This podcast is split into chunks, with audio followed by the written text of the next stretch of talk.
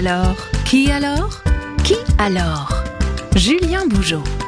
Salut à toutes, salut à tous. Depuis trois saisons maintenant, vous avez l'habitude de m'entendre vous raconter bon nombre d'histoires incroyables sélectionnées pour vous au plus près de chez nous comme aux quatre coins du monde dans ça alors.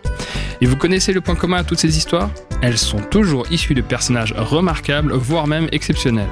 Alors cette saison, j'ai décidé une fois par mois de vous proposer des portraits de gens ordinaires au destin extraordinaire pour qu'à l'avenir vous ne puissiez plus jamais dire qui alors? en entendant parler d'eux. Qui alors saison 1 épisode 1, c'est parti. L'aventure, tout le monde en rêve, mais au final, bien peu la vivent pour être honnête. Et pour être honnête, une fois de plus, elle peut surgir n'importe quand et surtout n'importe où. En ce qui concerne le Togolais Tété Michel Pomassi, que l'on appellera Tété pour plus de commodité, tout aurait pu s'arrêter le jour de ses 16 ans lorsqu'il croisa le chemin d'un python. Par chance, cette rencontre ne lui fut pas fatale mais changea radicalement le cours de son existence. Alors que son père vit dans ce miracle un signe divin et dessina pour son fils une carrière de prêtre, ce dernier décida de fuir son pays et devint le premier Africain de l'histoire à rejoindre le Groenland.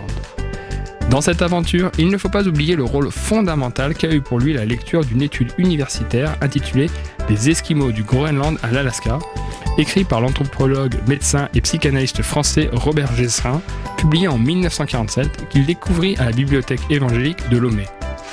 J'ai pris le livre sans comprendre les mots qui se trouvaient devant moi. L'homme sur la couverture me souriait droit dans les yeux. Nous avons eu une connexion émotionnelle, un échange, se souvient-il, bien des années plus tard. Vous l'aurez compris, cette lecture guidera sa folle épopée tout en étant sa seule source d'informations concernant le Groenland. Il l'emmena à parcourir par n'importe quel moyen la distance séparant le Togo du Groenland. Une aventure digne d'un roman qui durera 8 années. Bien plus fort qu'une expérience à la Pékin Express, il commença en 1957 par traverser l'Afrique de l'Ouest, la Côte d'Ivoire, le Ghana ou encore le Sénégal. Une fois en Europe, la liste des pays traversés par ce pionnier n'eut de cesse de s'allonger. France, Allemagne, puis le Danemark. Enfin, il parvint à rejoindre en bateau le Groenland en 1965, soit 8 années après son départ.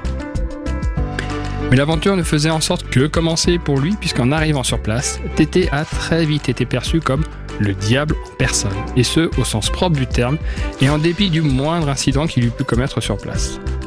En effet, pour la population locale, il s'agissait de la première fois qu'elle voyait une personne avec une peau noire se dresser devant eux, ce qui leur fit dire qu'il faisait face au géant à la peau noire, vivant dans les montagnes du Groenland, géant issu d'une légende locale.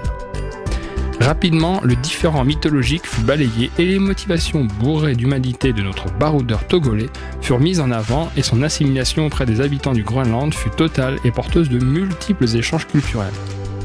Tandis qu'il apprenait les rudiments de la vie quotidienne au-delà du cercle polaire arctique, il expliquait aux enfants de la faune et la flore de son pays natal. Un émerveillement respectif qui a nourri les deux années qu'il passa sur place avant de regagner le Togo.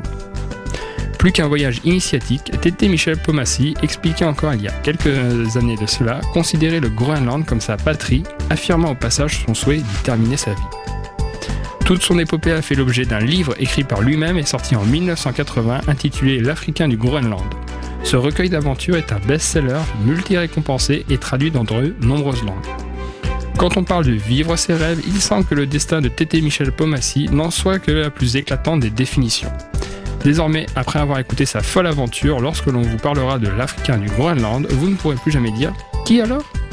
A très bientôt pour un nouvel épisode de Qui alors à la découverte d'un destin extraordinaire tout droit venu d'une personne banalement ordinaire. Réécoutez cette chronique sur le site et l'appli de Sun.